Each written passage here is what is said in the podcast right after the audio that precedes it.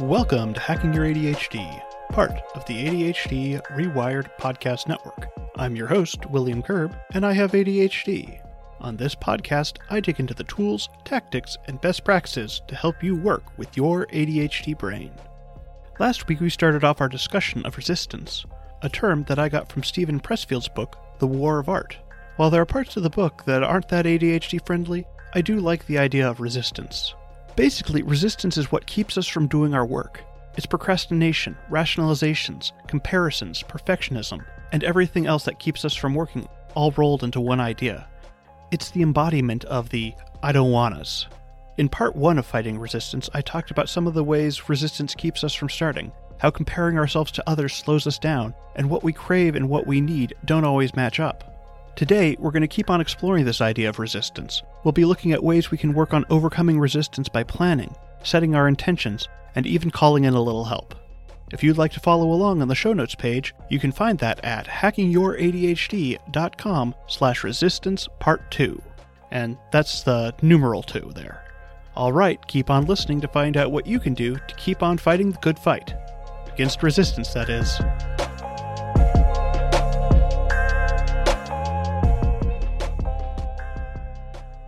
The greatest trick the devil ever pulled was convincing the world he didn't exist. Our first step in fighting resistance is acknowledging that it exists. Part of our problem in dealing with resistance is that resistance wants us to believe that it's just part of the process. As we talked about last week, resistance will rationalize anything we do, and we've got to be aware of these rationalizations if we want to fight resistance. This, of course, is a lot easier said than done. In my head, all those rationalizations make perfect sense. Of course, it would be better if I started tomorrow. I'll be in a better headspace. Of course, I need to do more research before I start on this. Of course, it's okay if I eat just one cookie. What harm will it do? Well, I guess I can have a few more. I mean, I already had one. Our rationalizations feel rational at the time, yet we can look back on those decisions and know they weren't the right choice. Although, to be fair, we are often looking back on those choices with rose colored glasses, which is why when we're presented with the same decision again in the future, we tell ourselves that, well, now the situation is different. Yesterday I put off starting because I was just being lazy, but today I didn't get enough sleep and I won't be able to focus. So, yeah, starting tomorrow is the better choice. Last time I ate too many cookies because I didn't care about self control. This time, I'm going to be able to control myself. When we believe we are free of resistance, we are at the greatest risk of succumbing to it. When we aren't aware that our rationalizations are just the whisperings of resistance, we're more likely to fall for those thoughts. When we're able to identify when we're going to be feeling resistance, we can start doing something about it. When we let ourselves ignore its influence, we are just going to be pulled along by the current. This means we need to have a clear plan about what we're going to do when we encounter resistance. And let's go over this one more time. We are going to experience resistance. That's step one. And I am repeating this because it has been one of the hardest lessons for me to internalize. It's that rationalization that this time is going to be different, that this time we're not going to let ourselves lose focus, that this time we're just going to sit down and do our work. And with ADHD, this is dangerous thinking. We pretend that we're learning from our mistakes, but we're just setting ourselves up to fail in the same way over and over again. It's beyond frustrating. It makes us feel like we're never going to be able to get it. We think we know what we need to do, but that we just can't figure out how to do it. And the truth of the matter is that things aren't going to be different this time. I'm still going to sit down at my desk and be tempted to play games instead. I'm still going to think of an idea that I want to do a little research on for just five minutes, and I'm still going to lose track of what I'm doing. For the last month, I've been repeating a pattern of telling myself that I'm going to work out while my kids are napping. And yet, every afternoon when they go down for quiet time, I find myself rationalizing that this is my free time and that I should do something fun with that time. That my workout space isn't cleaned up, so I'd have to put that stuff away first. That I'm too tired. And so I haven't followed through with those plans to work out. It's truly amazing how we convince ourselves that by changing nothing that we are going to have different results. When we convince ourselves that we just weren't trying hard enough last time, that's just one more of resistance's tricks. Once we accept that we're going to be facing resistance, we can start developing strategies to help us mitigate that resistance. Our first step here is to define what it is we want to be doing. ADHD makes it easy to get distracted, and getting back to what you were doing is only going to be made more difficult if you don't know what that is.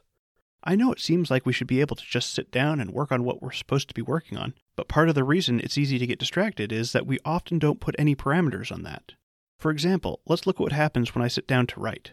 For a long time, I thought of writing as just one thing putting text on a page. But that's only one piece of it.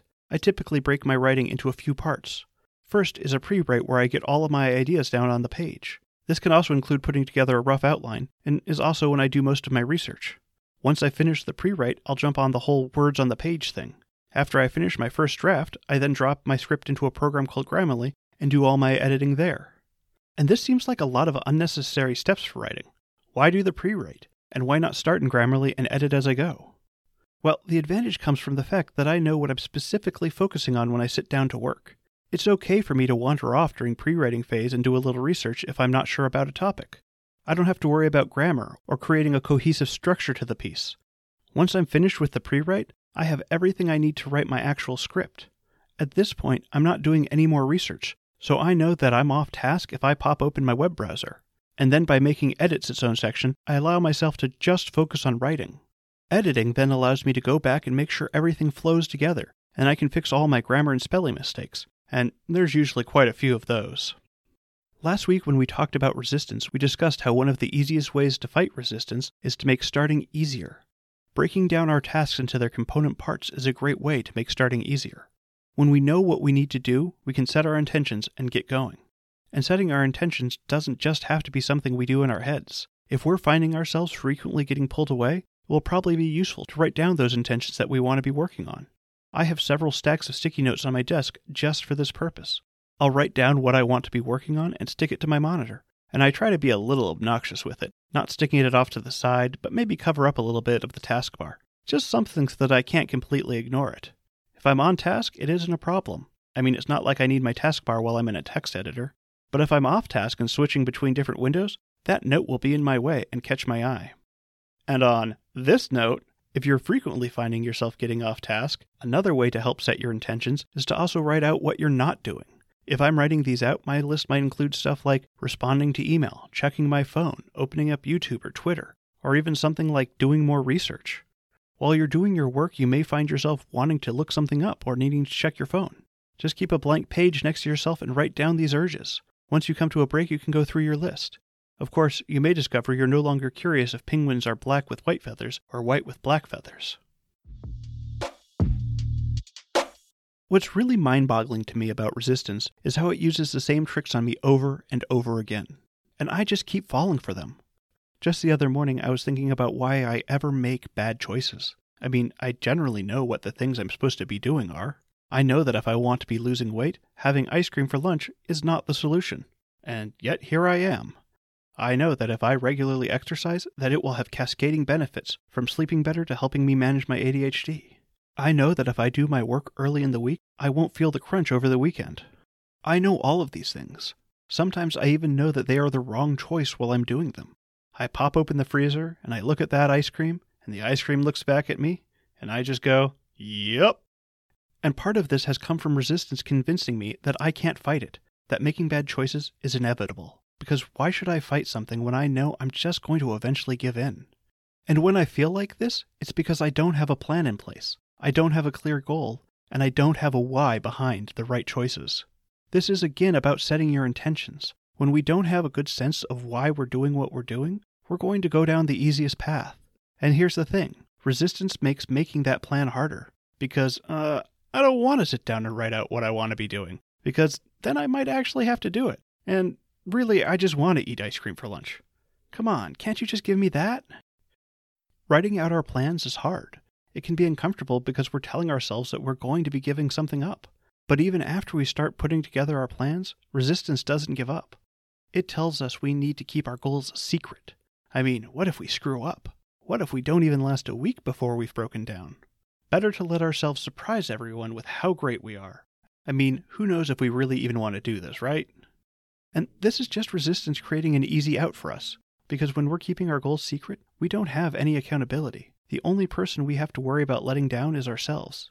And even then, we know that we'll rationalize why it didn't work out.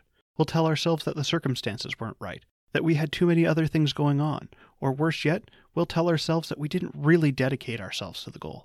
And that is the worst rationalization because it will let us try those same tactics over and over again. This is also about perfectionism. We're keeping our goals a secret because we want an out if we mess up. But we don't need to quit when we make a mistake. In fact, we are going to make a mistake. There is absolutely no question that mistakes will be made. And let's just think that little piece of logic through. We're going to set a goal, let's say exercising 15 minutes a day for a month, and then we tell ourselves we're not going to miss a day. That's the perfectionism. And then we don't tell anyone because we know we're going to make a mistake at some point. In our brains, we know that we should be able to find 15 minutes to exercise every day, so it doesn't feel like a goal we could mess up. But let's just think of a few ways that it could happen. I procrastinate all day and never get to it. I don't see any of my reminders and forget to do it. I'm sick and need to stay in bed. I'm busy with other stuff in my life. I've extra secretly made it a goal to actually exercise for 30 minutes, and I'm finding that to be way too much. Or maybe I just don't wanna and I justify it by saying that nobody knows about my goal anyways. So, yeah, it's a goal that I feel like I should be able to do no problem, but it's entirely possible that I'll miss a day. So the question becomes Does missing a day mean I should quit? I mean, I didn't hit 30 days in a row, and I don't want to start over from day one. Listening to this, I imagine most people are falling on the side that quitting doesn't make sense here. That, of course, I should keep going. That building the resilience of falling down but getting back up is more important than some arbitrary string of days. But here's the thing would you be telling yourself the same thing? Maybe, maybe not. And the key here is that it's easier to see these things from an outside perspective. Since it's tough to have an outside perspective on yourself, you're going to need to recruit some help. And the best way I can think to do this is through accountability. Accountability is a great way to fight resistance, and you can use it in a number of different ways. One of the perks of the ADHD Rewired alumni group that you can join after going through the coaching and accountability program is that you have access to Adult Study Hall. This is just a Zoom room that you can sign into to have someone else to work with. I do a majority of my writing in Adult Study Hall. Just the act of having someone else there, even though we're silent, is incredibly motivating to stay on task. Additionally, when you sign in, you're supposed to drop into the chat what you're planning on working on. This again circles back to that idea of stating your intentions before you start working on something. And accountability doesn't have to be in real time. Every week I meet with my accountability group and we talk through our intentions. What's great is that when I have to verbalize what I want to work on to other people, it makes me think through what I'm actually doing. Instead of vague plans, I state what I want to complete and when I want to complete it by. And if it's not clear, my team will ask me questions to help nail down what I'm actually doing. It's also important to note here that my accountability group isn't making me do any of these things. They are just there to support me. If I don't finish what I told them I wanted to complete, I don't have anyone telling me I should have done it differently. Instead, my group will check in on why I wasn't able to follow through and then help me find ways to approach the problem differently. And to be sure, accountability isn't a panacea from resistance. I still have goals and projects that I intend to do that'll slip through my fingers. The point is that you don't have to fight resistance alone, and things get a lot easier when you know someone's got your back.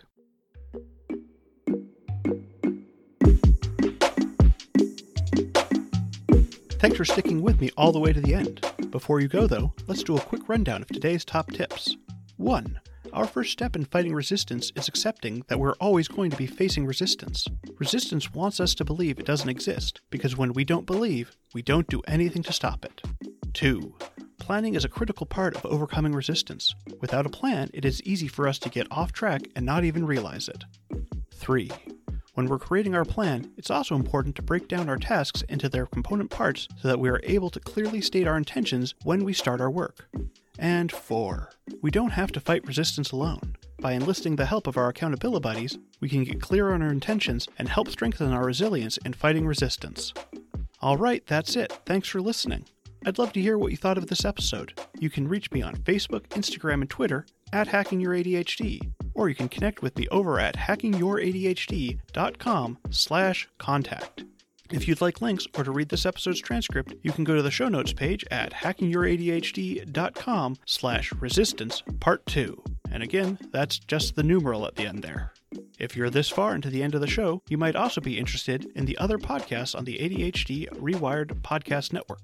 For in depth interviews with fellow ADHDers and ADHD experts, check out ADHD Rewired with Eric Tivers. If you're a parent with ADHD or have a child with ADHD, definitely check out Brendan Mahan's show, ADHD Essentials. I also do a live Q&A with Eric and Brendan every second Tuesday of the month at 10:30 a.m. Pacific. If you'd like to join us for the next one, just go to adhdrewired.com/events to register. It's been a pleasure, and until next time, stay curious.